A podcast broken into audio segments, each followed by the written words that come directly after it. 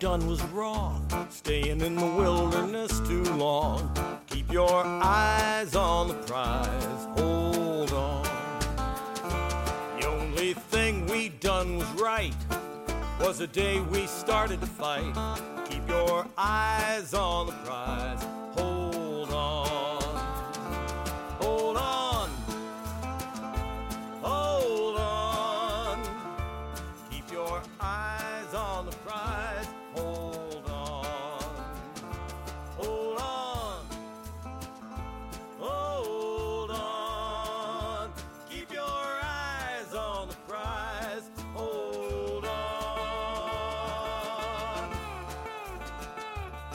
You are listening to Farm and Fiddle, the podcast that celebrates and explores rural life for today and tomorrow.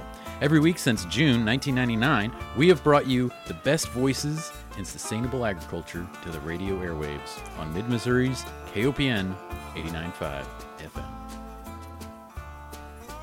This is Rhett Hartman. I'm Margot McMillan. Our guest today is Diane Rosenberg of JFAN, J-F-A-N, Jefferson County Friends and Neighbors, an organization in Iowa that has kept concentrated animal feeding operations out of their county, and they are now working on a moratorium for the entire state. And maybe we could start, Diane, with you talking a little bit about what is Jefferson Friends and Neighbors, and we generally hear it called JFAN. Yes. Um, well, thank you, Margot. Thank you for having me on today. Um, so it's actually Jefferson County Farmers and Neighbors. Um, and we are a, a community organization in Fairfield, Iowa. We represent uh, Jefferson County. We're a, a nonprofit C3 organization, a, an educational foundation, and, and we were formed in 2005 because there were was a threat to uh, several CAFOs right Mm-hmm. outside of the city limits of, of Fairfield, and neighbors got together and and uh, did a whole bunch of education at that point in time. Learned all about the problem, which they weren't really aware of, and um, and formed this organization, JFAN.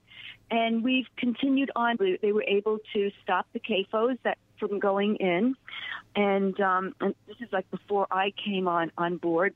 But what we do is community education, and we we have made Jefferson County probably one of the most CAFO savvy counties in the entire state of of Iowa.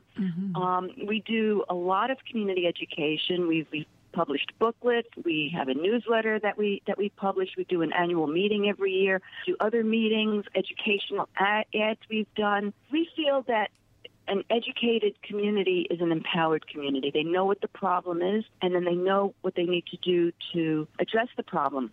And JFAN also, we um, monitor for new CAFO development every week. We actually check twice a week because these things can come up very quickly and get processed through the Iowa Department of Natural Resources, the DNR, very quickly. So we check twice a week for, for any new hog operations that might be coming online. And then when we discover one, we send out a letter and actually a full information packet to everybody that would be living in a two mile radius of the CAFO because most people do not know a CAFO is coming in. There's no alert system within Iowa to, to let people know, not, not a, a good one. And then, so we let we let people know that these confinements are being proposed, and we send them a letter that outlines a lot of the harms that some people do experience living near these CAFOs, and we send maps where the CAFO is going to be and where the manure is going to be uh, spread Mm-hmm. in Jefferson County and elsewhere. Sometimes it's over the border, and if they want our help, we will help them mm-hmm. organize to oppose the confinement. They have to ask us for help. Because, like I said, we're a C3, we're an educational foundation, and we can provide informational and organizational guidance and support. They have to do the work, but we are there to help them, help them devise strategies. You know, we'll lay out a whole menu of strategies that they could take, and it's up to the community to decide what's the best strategy for, for them and as a as a community group. And um, and we're there to help them as much as they want our help, or as little as they want our help. We've been able to to keep the number of these factory farms at a lower rate. You know, we do get some because you can't stop them all. Iowa doesn't give us a lot of uh, solid regulations to mm-hmm. to work with, but because of the community, as I said, it's an empowered, it's a knowledgeable community. People often stand up against these. And, you know, because of JFAN's presence and because of a number of CAFO fights that have taken place in the county, we've actually been able to keep the number of CAFOs way lower than in the number of our surrounding counties. Mm-hmm. You know, our area we believe was targeted for CAFO development back around around when JFAN was founded. And if you look at our, our county to the north of us and two counties to the north of us, Keokuk and Washington counties, Washington County has like about a million hogs. Mm. Keokuk has at this point probably well, at the 2012 census, it was a quarter million hogs, so I, I am su- substantially more. Mm-hmm. And we have like a tenth of the number of hogs that, mm. that those counties have. Mm-hmm. So we've really been pretty successful in keeping the number lower. Mm-hmm. Can't stop them all, but we have been able to pretty much protect the cities of, of Fairfield and Vedic City. So, mm-hmm. you know, I'd, I'd like to say we've been able to protect the entire county. Mm-hmm. We have heard a lot. Uh, Jefferson County is known as a place where you don't want to build a CAFO because of JFAN. So I believe we would have had a lot more in the rural areas as well mm-hmm. had JFAN not been present. And there's a study by out of Colorado State University by William Wida, and he he looked at uh, property values in Iowa, mm-hmm. and he mm-hmm. found that when a CAFO was sited like within about a half a mile of a, a home, the property value of that home would drop up to 40%. Uh, I, I've had some people that have had their homes put near CAFOs, uh, CAFOs put near their homes, and when they've had their homes reassessed, you know, because they were trying to get a break on their property taxes, mm-hmm. uh, they found that their property values had dropped as well. So there's a lot of research out there that, that shows that there is a correlation between properties, you know, losing a lot of their value if they can even sell the property. Sometimes you have people that try to put their house on the market in a normal year or normal situation. Mm-hmm. You know, it may get snatched up, you know, in a relatively short period of time, but it sits there for years mm-hmm. and and may or may not move. So it, people typically do not want to buy a home in a place where the odor is so pervasive mm-hmm. and offensive mm-hmm. and, and truthfully harmful to the health. Yeah, yeah. So, do you have studies that talk about the uh, the problems with health uh, of these homes that are close to CAFOs? Are there studies that that say that there's you know uh, more asthma, for example, or something like that? There's a lot of studies. There's like 50 years of studies that have been conducted on the impacts of of these factory farms on, on not only health but property value and rural economies and the environment and what have you.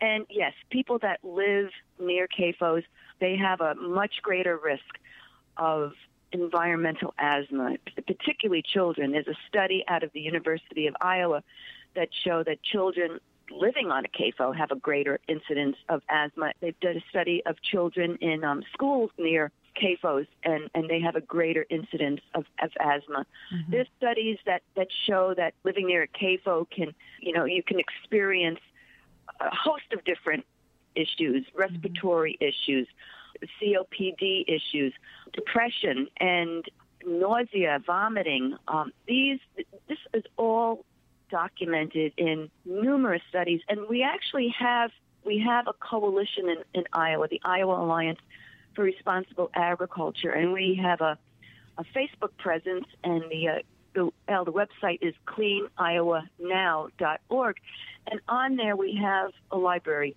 of many of the studies that, that have been done, and it's mm. an ongoing process to keep adding adding to these studies. Mm. Um, but but there are you know there's a lot. Well, you know, I, I'm really puzzled with all of this evidence and all of this information.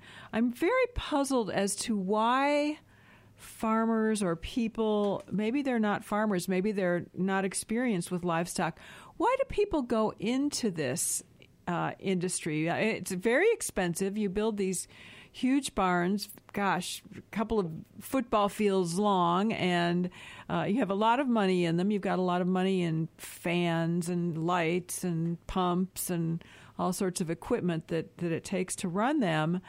And and you know the prices of hogs is pretty low right now, and it's it's always variable. Even if it's high, it's you you kind of know it's going to go down. Why do people go into this? Do you have any clue on that?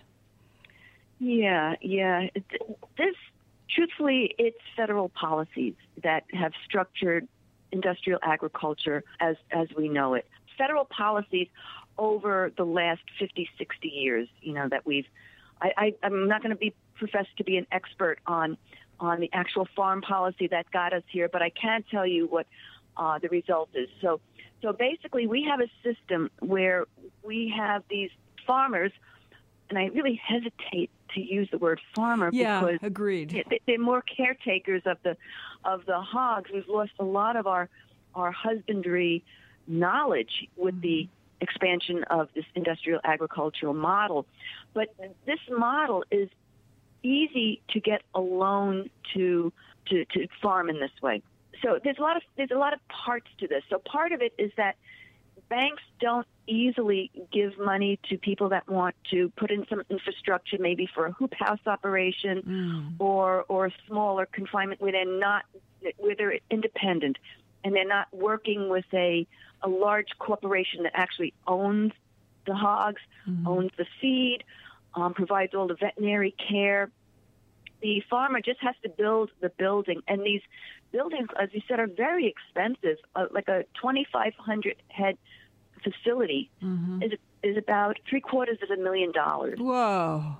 A twelve hundred head is about three hundred seventy five thousand dollars. You know, and, and so they so so these are like really pricey, but the banks are willing to give loans to these uh, CAFO owners because our federal government provides guaranteed loans through the USDA. They can get these guaranteed loans anywhere from 85 to 95 percent of the loan is guaranteed. Mm. So the bank has a insurance mm-hmm. contract in a sense, so that you know if the, the, the CAFO owner goes under, then they're going to get their money. So mm-hmm. number one, that makes it way easier for somebody to step into a CAFO. And a lot of people do want to stay on the land. They do want to farm. Mm-hmm. And this is the way they can do it.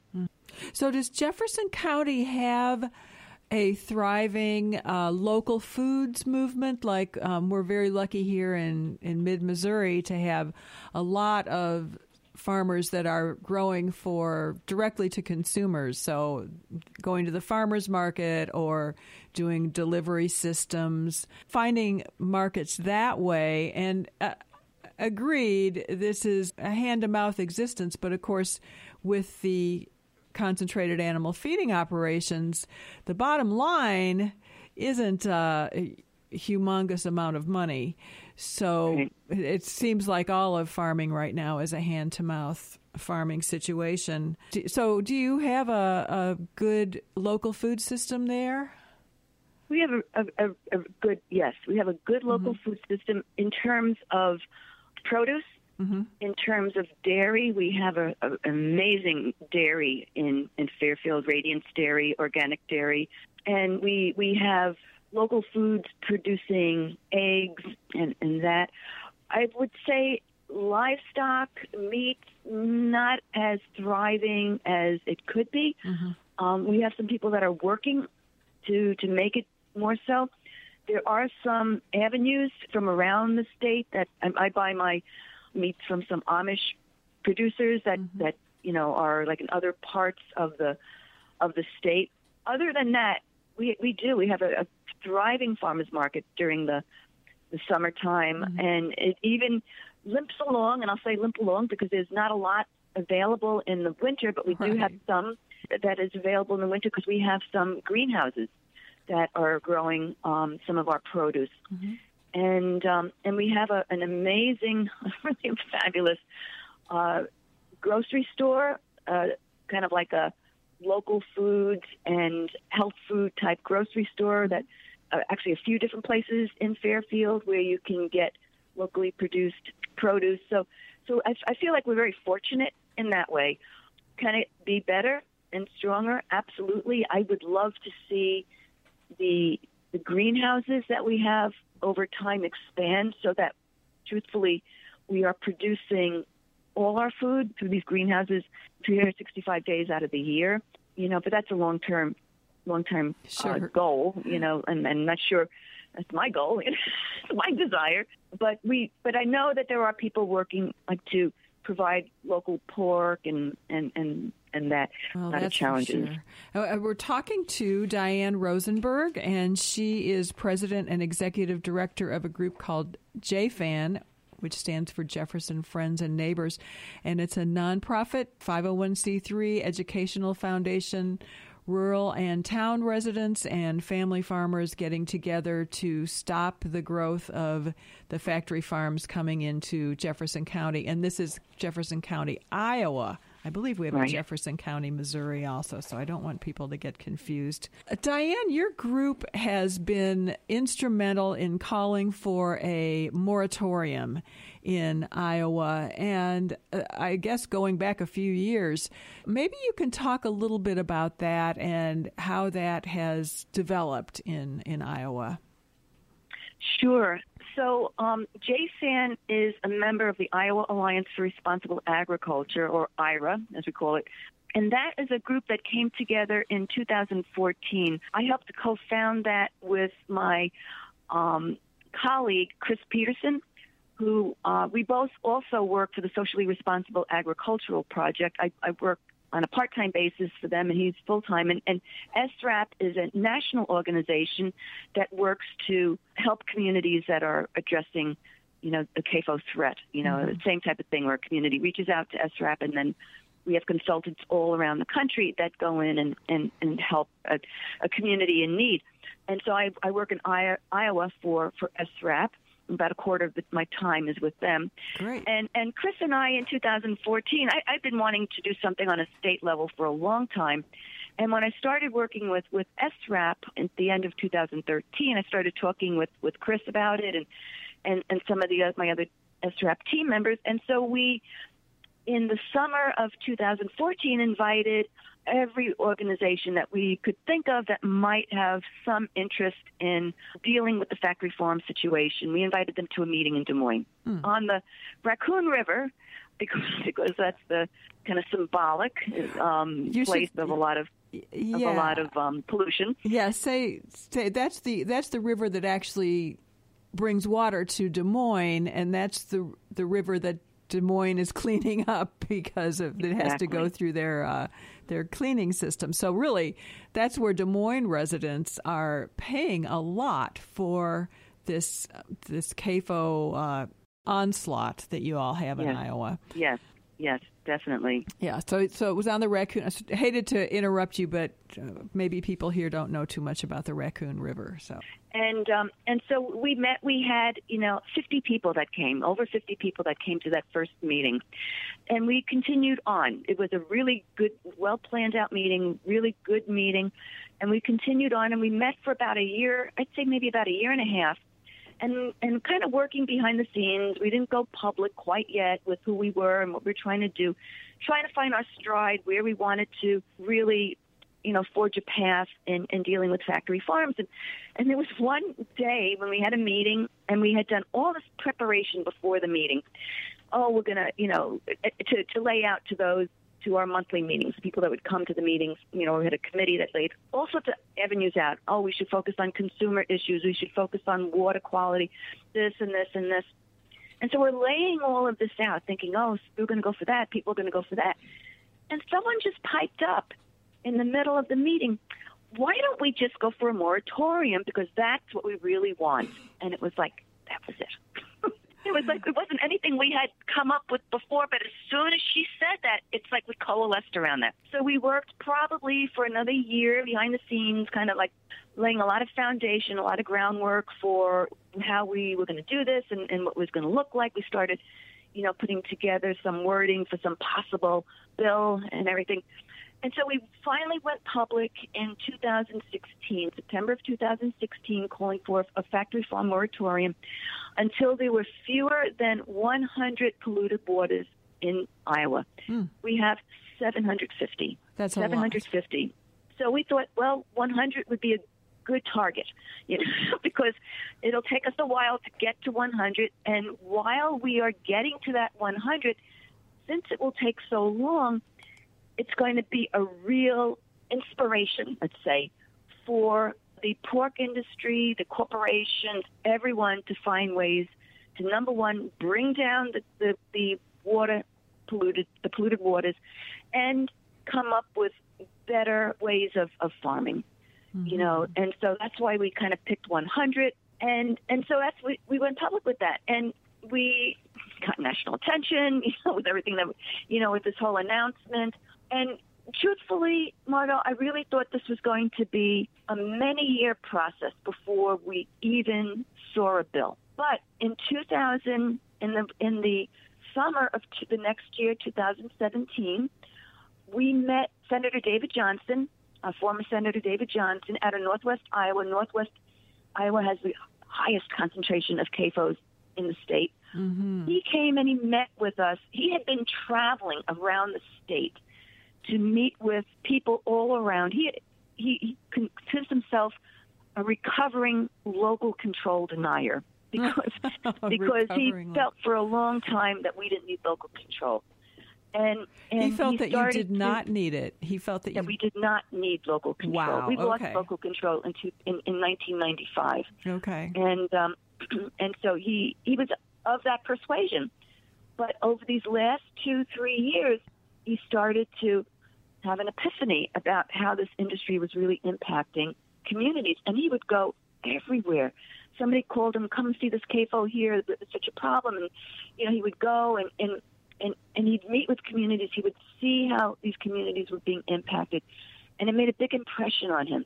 So he met with the Iowa Alliance. We came to one of our monthly meetings in, in 2017. It was probably one of the only meetings I wasn't able to make because I had a, a conflict that I couldn't get out of that day. Mm-hmm. And we basically told him what we would like to see. He was, he was saying, "What what can I do? What kind of bills do you want? What can I do?" And we said moratorium, and then we gave him a whole laundry list of a lot of other fixes that I won't even go into because it would, that's a whole show in and of itself. But a whole lot of mm. all these fixes because our laws are, are, are quite lax. And lo and behold, in January of last year, 2018, he introduced a moratorium bill and 14 other bills to close a lot of the loopholes. Diane, that's huge. I, it was- it was enormous. It was enormous. And we had a we had a, a press conference and a lobby day, you know, when we announced these bills and and so we, we you know, so what's been happening is since our initial announcement, it's been picking up steam over the course of these last couple over two years now. So last year, so shortly after the the moratorium was announced by IRA, JFAN had a annual meeting where we bring in, you know, there's like four or five hundred people that come to our annual meetings, and Bill Stowe, the CEO and general manager of the Des Moines Waterworks, he came and he spoke, and the whole focus on of our annual meeting was on the moratorium. So, you know, there's you know more and more emphasis being put on it, mm-hmm. and then the following month, one of the counties, Webster County, came out with a letter to to the governor and legislators saying we need to have our master matrix fixed. The master matrix is a regulatory tool that was developed after we lost local control, and it kind of gives lip service to local control, but it, it doesn't. It doesn't. It's completely ineffective. And they said we need, you know, to have that fixed, and we want to see. Oh, they didn't use the word moratorium, but we want to see a halt in, you know, new and expanding CAFOs until this is addressed. Mm-hmm. And then more counties started to follow suit. So since we since we first announced the, the moratorium in 2016, we now have 25 out of 99 counties that have either called for a moratorium and some of them are actually using the word moratorium, or they're calling for changes to this master matrix, which we are considering part of this whole drive to better regulating our CAFOs. And this year, Senator Johnson decided not to run for reelection in, in 2018, so I didn't know what was going to happen with our moratorium bill. But this year, uh, on the House side, because we had a companion bill on the House side last year, uh, Representative Sharon Steckman out of the Mason City area, she introduced a moratorium bill. And then we had a new senator out of Des Moines, uh, Senator Claire Celsi, that introduced a moratorium bill this year as well. Now, last year, when Senator Johnson introduced the bill, he, we had one person in the Senate supporting it. It was him. Mm-hmm. And in the House, we had maybe seven co-sponsors. You know, Sharon Steckman, Representative Steckman did it, and she had maybe six or seven co-sponsors with her. This year, we had a moratorium bill again in the Senate with four additional people sponsoring with with, with Senator Celsi, and then in the in the House, we had 20 people Oh, sponsoring along. So we, we are definitely building momentum, and we're just going to keep working at this. This, I'll tell you one other thing that I thought was pretty darn cool. Last year, we had a gubernatorial election and also an election for Secretary of Agriculture. Um, the gubernatorial candidates, there were, it was just one on the Republican side. I, uh, I think it was just one uh, uh, uh, uh, um, Lieutenant Governor Kim Reynolds, who wound up actually winning. And then on the on the Democrat side, there was a handful. There were five, six, you know, candidates. Two of them actually came out in support of a factory farm moratorium. So it actually started to become somewhat of a talking point. And I read in the Fort Dodge newspaper there was a Republican debate for Secretary of Ag, and the, the moratorium question came up in a Republican debate for Secretary of Ag. Now they didn't support it, but it came up. Mhm. So it's definitely we're, building momentum. Mhm, We are mhm. absolutely building momentum. You know, with this, Great. not an overnight occurrence. This is this is going to take a, a, a long process to get there. And you know, you guys are are going to be in focus. If you're, I think you already are in focus uh, with presidential candidates. Do you hear any presidential candidates talking about uh, anything about the hog industry, about uh, CAFOs, that I- kind of thing? I yes, I haven't heard too many speak of speak yet, so I, I, I'm going to have that as a as a qualifier. okay. However, Bernie Sanders came recently to, he was in Des Moines, Iowa City, Cedar Rapids. He may have gone to the western part of the state too recently. And I, I watched his, I couldn't get to the Iowa City venue because of a conflict that I had. That would have been the closest one to me. But I did watch the Des Moines recording on YouTube. And he, he he brought up the whole he didn't say moratorium, but he mm-hmm. brought up the whole issue with factory farming, consolidation, and monopolies. And he didn't just mention it. He spoke about it for several minutes. And my, my jaw was hanging out because Yeah. in 2016, hardly anybody talked about Mm-hmm. these rural issues. It's, it's ironic because here in Iowa, all these candidates come through, and the the A word, the agriculture word, doesn't get addressed very much. Never. But And- Bernie Sanders, Senator Sanders, he spoke about it, and I was impressed. That's shocking. You know, you don't hear farm and you don't hear food in Right. any of these candidate uh, presentations, which is really what a what a thing to forget about. It, I guess it shows Well- our arrogance that oh, it's it's all taken care of. Well, not only you know, it, it's like nobody acknowledges mainstream media doesn't acknowledge never. that so many of our country's problems actually start with farming and food. Mm-hmm. You know, when it, our environmental problems, our health problems, and then our health care cost problems, our infrastructure problems. A lot of the problems get, you know, not all infrastructure, but cer- certainly rural infrastructure immigration. Immigration's a big one when it comes to um, our food and, and farm policies. Nobody talks about how this issue is at the hub of so many other issues in this country. It's, I mean, it's like it's almost like too big for people to get their head around. But I, I get so frustrated when I these pieces being discussed, but not going to the core of issue that so many of these things, you know, this, this core issue, so many of these things spring out of that. Well, we understand. We here at Farm and Fiddle understand that very, very well. And we have been Yes. talking to Diane Rosenberg, who is president and executive director of Jefferson Friends and Neighbors JFAN. And you won't believe this, Diane, but we are almost out of time. So um, if you have some last words, and we really want people to also go to your website, to the JFAN website. There is so much information there. It's just, it's fascinating to see everything you've gotten um, up there and, and written about this. Thank you. Yes, the, the one thing that, that I would say is that um, this is a, a really important issue to talk about.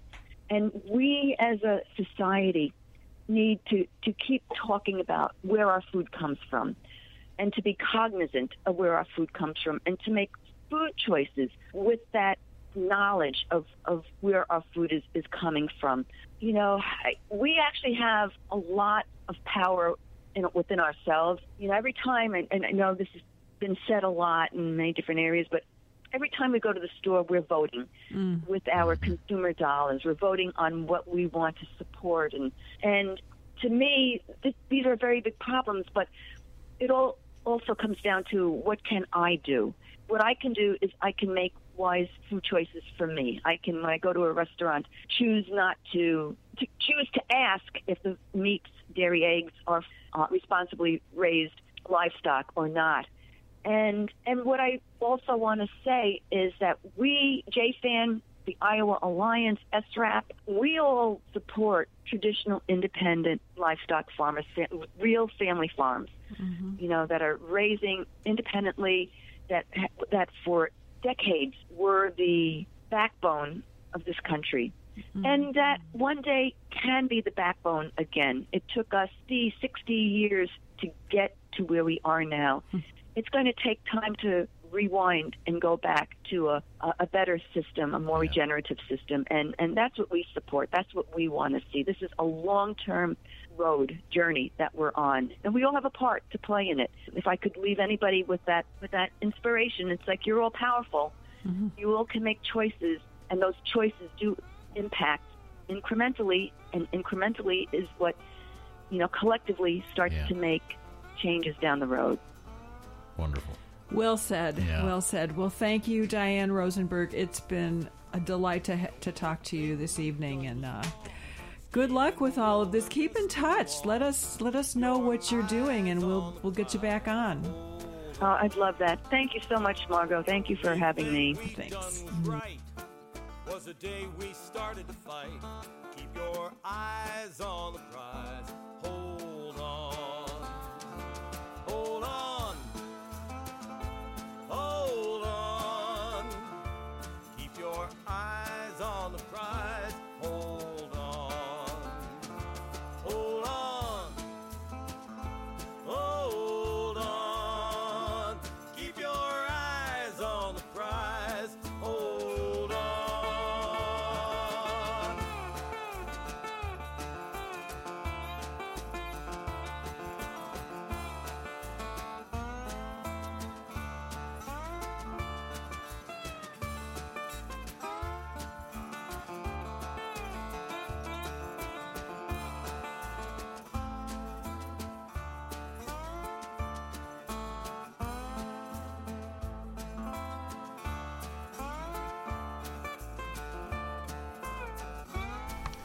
The music for this podcast comes from the recording Oh Freedom Songs of the Civil Rights Movement by Chris Vallillo in Macomb, Illinois.